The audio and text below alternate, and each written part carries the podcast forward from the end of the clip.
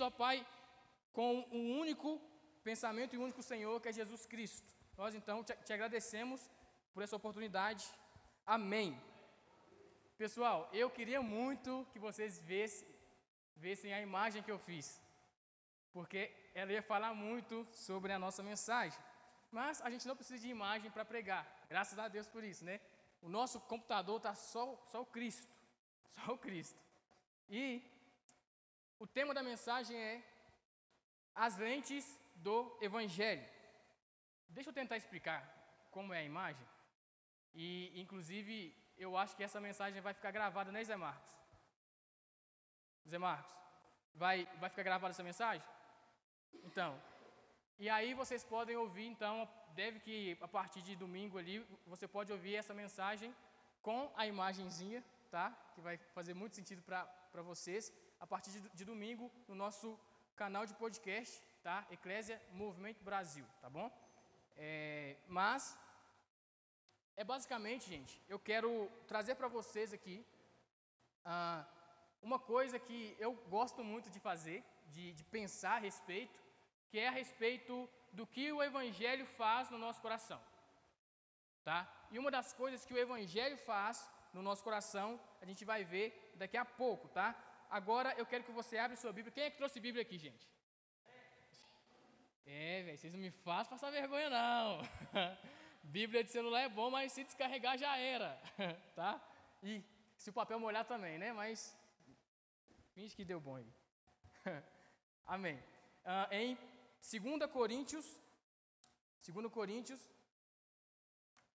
no capítulo 10, o verso 4, 5 e 6. Se você achou aí, você diz amém. E se você não encontrou ainda, me fala, me espera aí, Everett. Ninguém fala essas falas, né, gente? Eu tô, eu tô enchendo saco vocês aqui. Mas é o seguinte, gente, vamos lá. 1 Coríntios, 2 Coríntios 10, do verso 4 ao verso 6. Diz assim: Vamos lá. As armas com as quais lutamos não são humanas, ao contrário, são, são poderosas em Deus para destruir fortalezas. Destruímos argumentos e toda pretensão que se levanta contra o conhecimento de Deus. E, se, e levamos cativo todo pensamento para torná-lo obediente a Cristo. Eu quero que você foque aí nesse último versículo que lemos, que é o versículo 5, uh, né? Destruímos argumentos e toda pretensão que se levanta contra o conhecimento de Deus. ênfase aí no contra o conhecimento de Deus. E levamos, levamos cativo todo pensamento. Eu também quero que você é, é, preste atenção também nesse levamos cativo todo pensamento para torná-lo obediente a Cristo. Então o verso 6 diz assim: E estaremos prontos para punir todo ato de, de desobediência, uma vez estando completa a obediência de vocês. Gente, o que eu quero falar com vocês hoje é sobre cosmovisão. Eu quis simplificar essa mensagem porque cosmovisão parece um termo estranho, né? Um termo, na, na maioria das vezes, desconhecido. Mas a grande verdade é que todos nós temos uma cosmovisão. E se você não sabe que tem, mesmo assim você tem. Por quê? Porque nenhum ser humano ele está livre de enxergar o mundo com uma lente. Porque a, a cosmovisão, ou toda cosmovisão, é uma lente, tá? É como se fosse o óculos com o qual você enxerga o mundo a sua vida, as pessoas, tudo isso. Tudo que você analisa. Obrigado, mano. Só força. Então, todos nós temos uma cosmovisão, tá? Agora, qual cosmovisão é essa? Qual lente é essa que você está enxergando a vida? Cosmovisão é como se fosse um óculos que você colocasse. Exemplo, tá? Eu tenho um, um, um, problema de vista que, se eu não me engano, é miopia. Aquele que eu não consigo ver de longe direito. Eu não sei se é, se é, se é isso mesmo, tá? Beleza. Finge que é. Eu preciso usar óculos de 1 grau e meio em um olho e de 75 de 0,75 no outro. Por quê? Porque eu não enxergo direito naturalmente.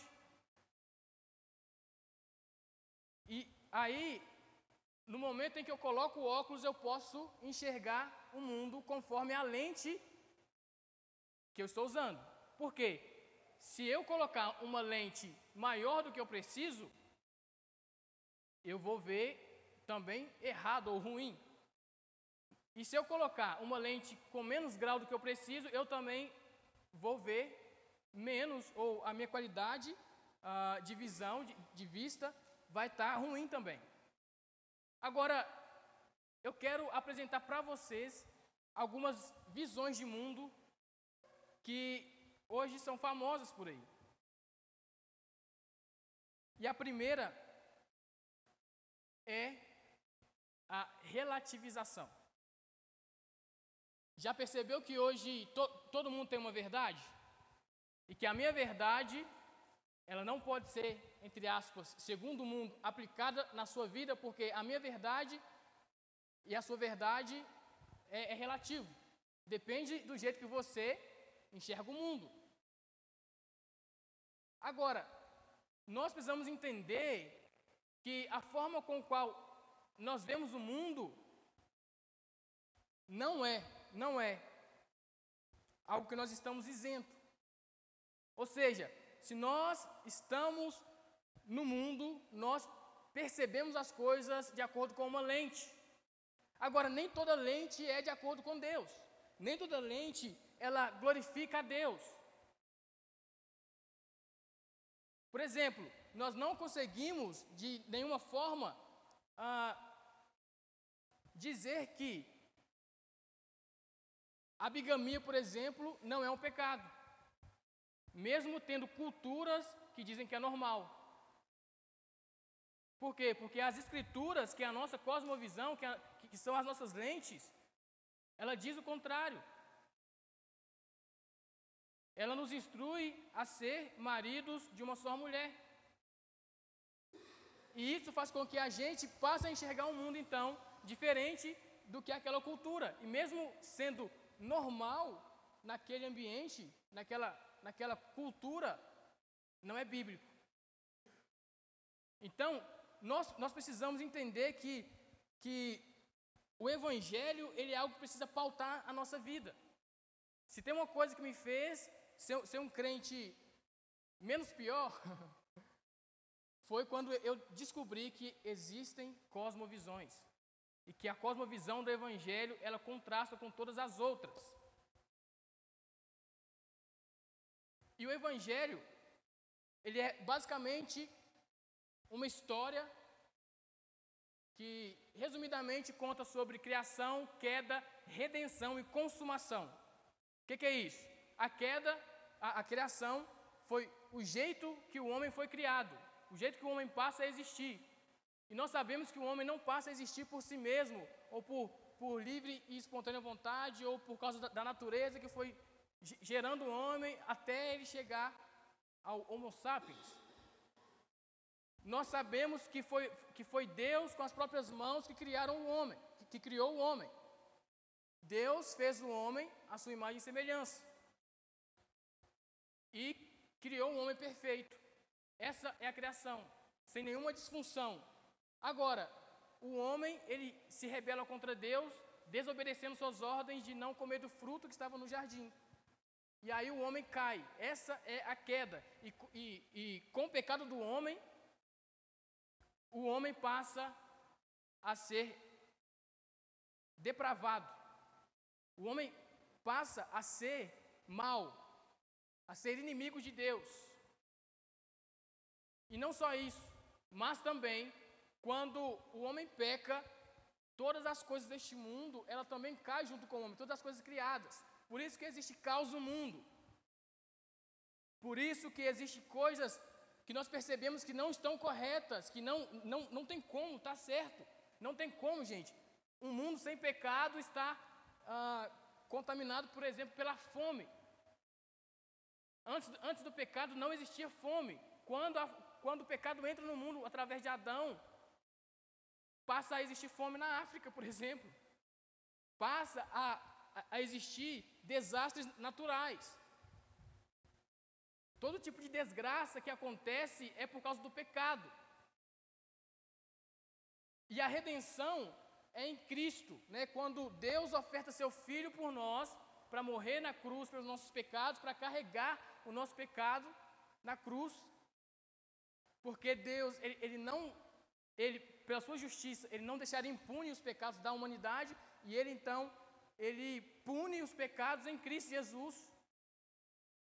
E eu, eu não sei porque você ainda não, não entendeu, ou você ainda não, sei lá, gente, não se empolgou com isso, por quê? Porque, gente, nós estamos caminhando, caminhando para o inferno. E o inferno, gente, a gente acha que é o diabo que é o atormentador do inferno, né? Quantos aqui acham que é o diabo que fica espetando os caras assim? Lá no inferno. Gostei de dizer que você foi sincero, mano. É isso aí. Mas a verdade é que não, gente. O diabo não, não tem o poder de governar o inferno.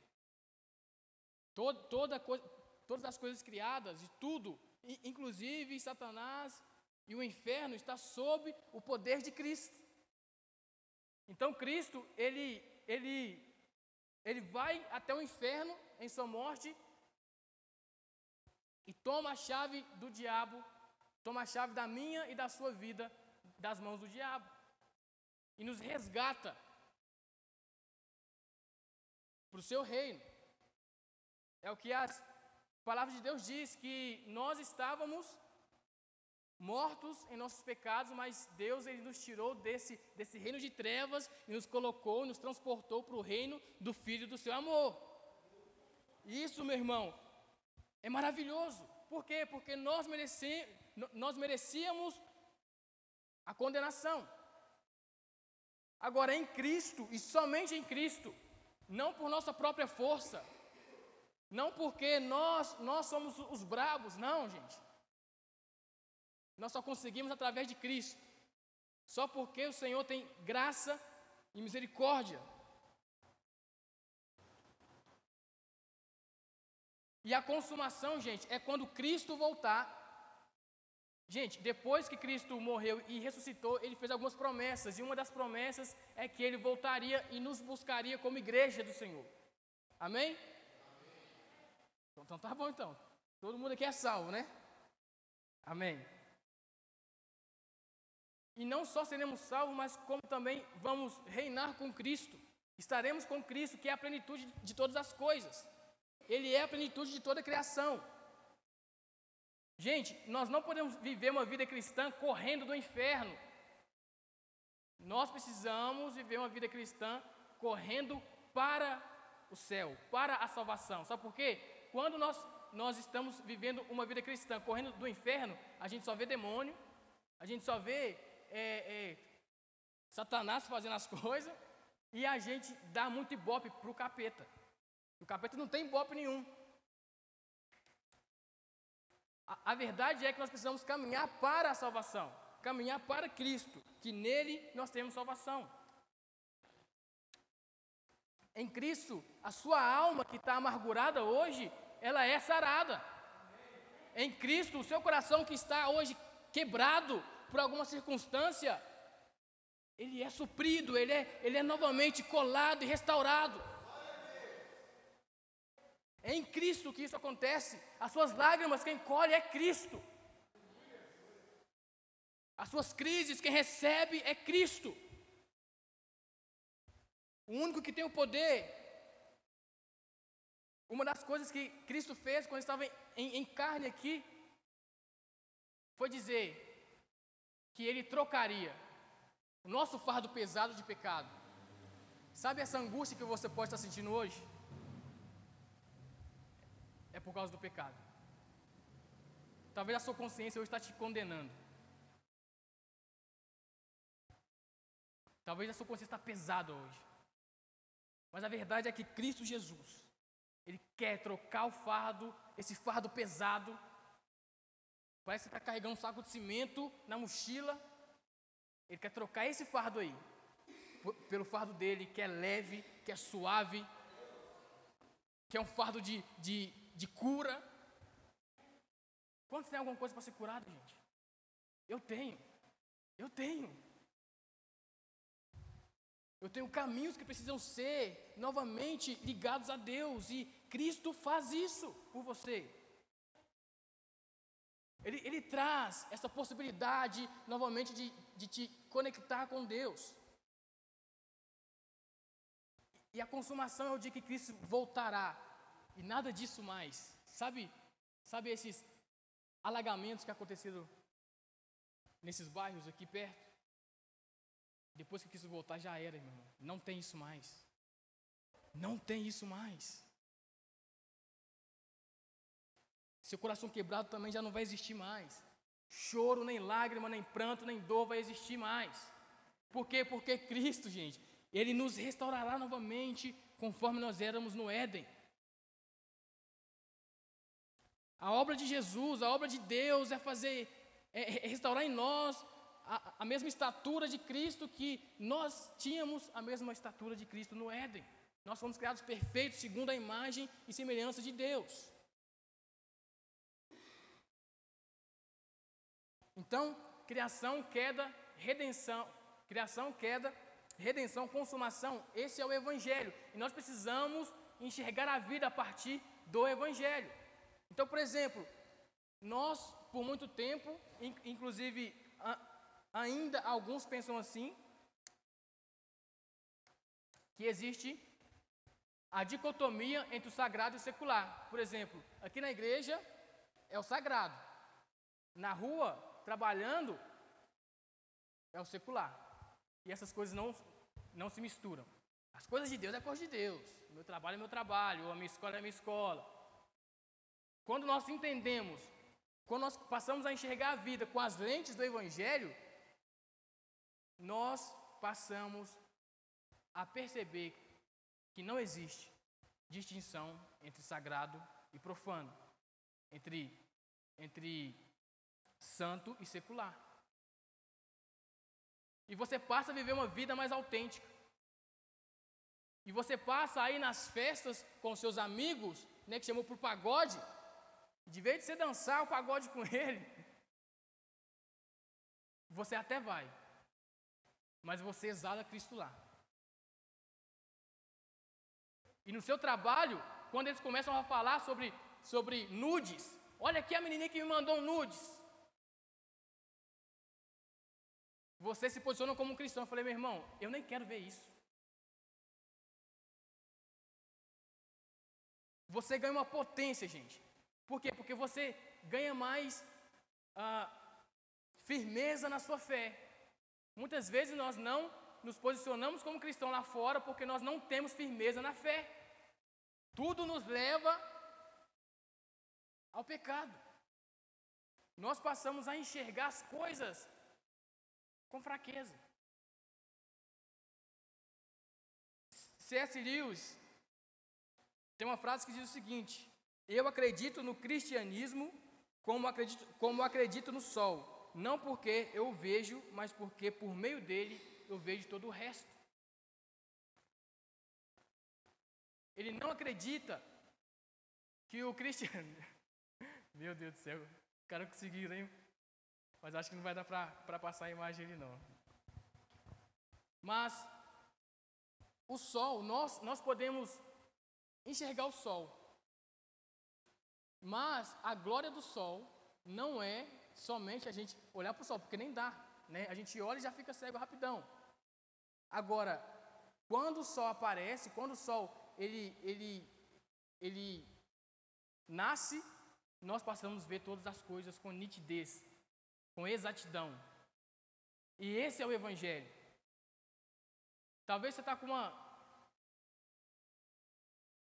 miopia espiritual. Talvez você está vendo as coisas erradas. Por quê? Porque você está usando a lente errada. Se você coloca uma, um, um, óculos com a lente verde, você vai ver as coisas verdes. As coisas são verdes. Algumas coisas, mas, mas mesmo assim ainda vai ficar distorcido. Se você coloca uma, uma, uma lente marrom, você vai começar a enxergar as coisas marrom. Por isso, gente, que existe tanta ideologia hoje. A verdade é que o ser humano ele foi criado para adorar. Primeiramente a Deus, mas se o ser humano estiver rebelião contra Deus, ele não vai adorar Deus, mas ele vai adorar outra coisa, porque nós somos adoradores de algo ou alguém. E se não for Jesus, nós vamos adorar outras coisas.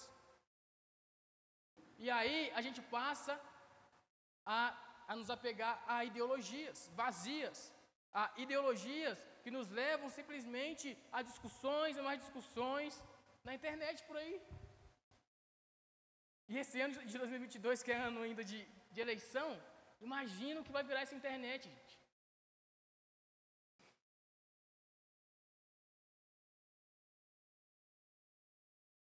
Nós precisamos parar de enxergar o mundo de acordo com o espectro de direita. Nós precisamos parar de enxergar o mundo de acordo com o espectro de esquerda. E nós precisamos enxergar o mundo de acordo com a visão que vem do alto. Essa é a visão. Essa é a lente que você tem que usar. Não coloque lente de direita, não coloque lente de esquerda. Por quê? Porque você vai ver apenas com um olho e o outro não. Imagina agora, gente, um óculos vindo do céu assim, ó. Pá! Tal. Nuvens e barulho e trovoada. E vindo assim, ó, no seu olho, ó. Pá! É isso que Deus quer que você hoje receba as lentes do Evangelho. Gente, quando eu tirei aqui, ó, o meu óculos, eu não estou vendo a ninguém. Parece até zoeira, velho, mas de verdade, estou vendo, tô vendo só, só o fundo, o fundo desfocado, né? Só o fundo desfocado no meu Xiaomi que eu estou vendo. O resto eu não estou vendo, gente. Mas a verdade é que quando você coloca os óculos do Evangelho, quando você passa a enxergar com os olhos de Cristo, você passa a enxergar as coisas de acordo com a verdade. Você passa a enxergar o seu trabalho de acordo com a verdade, a sua escola, os seus estudos de acordo com a verdade. Gente, o Evangelho não quer fazer você ficar no iglu, sabe? Sabe, você fica isolado das pessoas. Gente, ah não, a gente tem que ser não sei o quê, a gente tem que ser santo, santo é separado. Mas, mas a verdade é que não, santo é quem está em meio ao mundo e não se contamina com as coisas do mundo, com a cultura do mundo. Enquanto está todo mundo, está todo mundo se afundando em pecados, você mantém uma vida e uma conduta santa.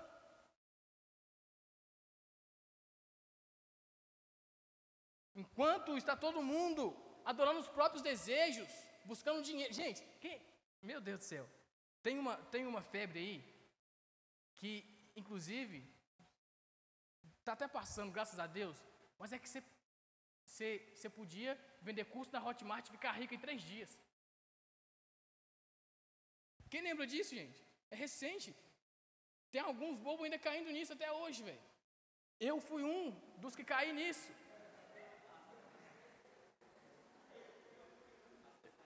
Eu fui um, velho. Por quê? Porque aí, esses dias eu orando, Deus me falou: Você não caiu no, na, na. Você não caiu no golpe da, da Hotmart e tal, essas coisas. Você caiu no golpe da sua ganância. Sua ganância estava querendo dinheiro, dinheiro, dinheiro, dinheiro, e você foi.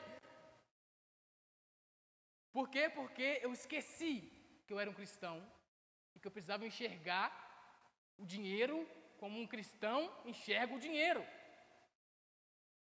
E para um cristão, o dinheiro é apenas servo e não é senhor. Senhor é apenas Jesus.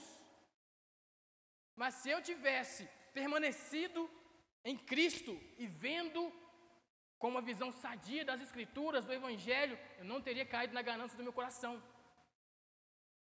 Talvez você está todo alegrinho por causa do seu trabalho, ou sei lá, né, por causa de alguma conquista sua. Mas o que, o que o Evangelho fala a respeito disso? E você pode ficar feliz com as suas conquistas, isso é ótimo, mas com qual visão, com qual lente você está enxergando? Será que você está colocando no seu trabalho a esperança de suprimento? De que você vai, vai ser suprido? A verdade é que está errado. O dinheiro traz sim. O dinheiro paga assim nossas contas, né? Não dá para a gente chegar no. Né, para comprar um arroz de 73 reais, o arroz. tá tudo caro, né? E pagar coração. Ô moça, eu vou fazer uma, uma oração aqui para você e aí você me dá esse arroz. Não dá, velho. Mas a verdade é que você precisa passar a enxergar o seu trabalho como apenas uma das formas de Deus prover na sua mesa. Por quê? Porque a provisão, na verdade, não são nem as coisas que, chega, que chegam nas suas mãos, mas é o próprio Deus. Nós sempre interpretamos Salmos 23 dizendo: O Senhor é o meu pastor e nada me faltará. No sentido de eu não vou passar fome. Ou no sentido de tudo, tudo que eu quiser é só eu fazer, é só eu falar, né? O Senhor é meu pastor e nada me faltará. Parece uma mandinga gospel isso. Mas a verdade é que o sentido do texto mesmo é: o Senhor é o meu pastor e de nada tenho falta. Ou seja, porque o Senhor, porque Deus é o meu pastor, porque o Senhor é o meu pastor, eu não sinto falta de nada, porque o Senhor já é meu tudo. Porque no Senhor eu sou suprido. Porque no Senhor eu encontro segurança. Se você está buscando algo, segurança, é, é, buscando segurança nisso, se você quer comprar uma casa própria porque você acha que, que, né, que pagar aluguel você fica à mercê de muita coisa, meu irmão, a, a segurança não existe nesse mundo. Vai dar ruim. No seu melhor plano vai dar ruim. Mas em Cristo você é suprido. Agora, para ser sal e luz, gente, nós precisamos estar inserido no mundo. Inserido no mundo, inserido na cultura. E estar inserido na cultura ou no mundo não tem a ver com participar das coisas do mundo, com, com estar compartilhando do mesmo que eles compartilham. Nós, nós precisamos estar no mundo para fazermos a diferença, porque quando nós entendemos qual é o óculos que nós precisamos usar, nós agora passamos também a transformar o mundo através dessa visão que nós temos de, de Cristo e do, do Evangelho. As lentes do Evangelho não são apenas para para nos corrigir, mas também para levarmos transformação a outras pessoas. E aqui eu quero encerrar dizendo que tudo, tudo na sua vida precisa convergir em Cristo. Cristo não quer, não quer que você se isole do mundo, mas Ele quer de você uma postura de cristão. Ele não quer que você fique com medo. Gente, quando eu, eu tinha uns seis meses de convertido, né? Teve uma fase na minha vida que eu não queria ir para a escola. Isso aí eu tinha uns 15 anos de idade, né? Estava no primeiro ano. E aí, eu não queria ir para a escola porque era era uma fase lá, né, que estava tendo as provas do, do, do Enem e a redação era intolerância religiosa. Só que todo mundo estava usando aquilo para bater nos crentes, porque é sempre assim. Né? Eles usam é, pretextos aí só para bater nos, nos cristãos. E do nada apareceu cinco ateu na minha vida e eu nem sabia o que era ateu direito, velho. E aí eles falavam, Deus não existe, eu tremia a base, velho. Sabe? Ai meu Deus, tremia, tremia, meu Deus do céu. Como é que eu vou defender minha fé? Como é que eu vou defender o Senhor? Mas, meu irmão, não, não precisava de eu caçar algum argumento, mas precisou de me ser firme. E mesmo sem saber como defender minha fé, continuar com a minha fé. E no ambiente de escola, gente, não tem como nós fugirmos disso. Não, não tem como nós fugirmos do mundo. Não tem como nós fugirmos do, trabalho, né? senão você vai passar fome, velho. Não tem como você fugir dos seus parentes, né, que não são cristãos. Mas tem como você exalar Cristo lá. Tem como você chegar nesses lugares e eles já perceberem que você é um cristão.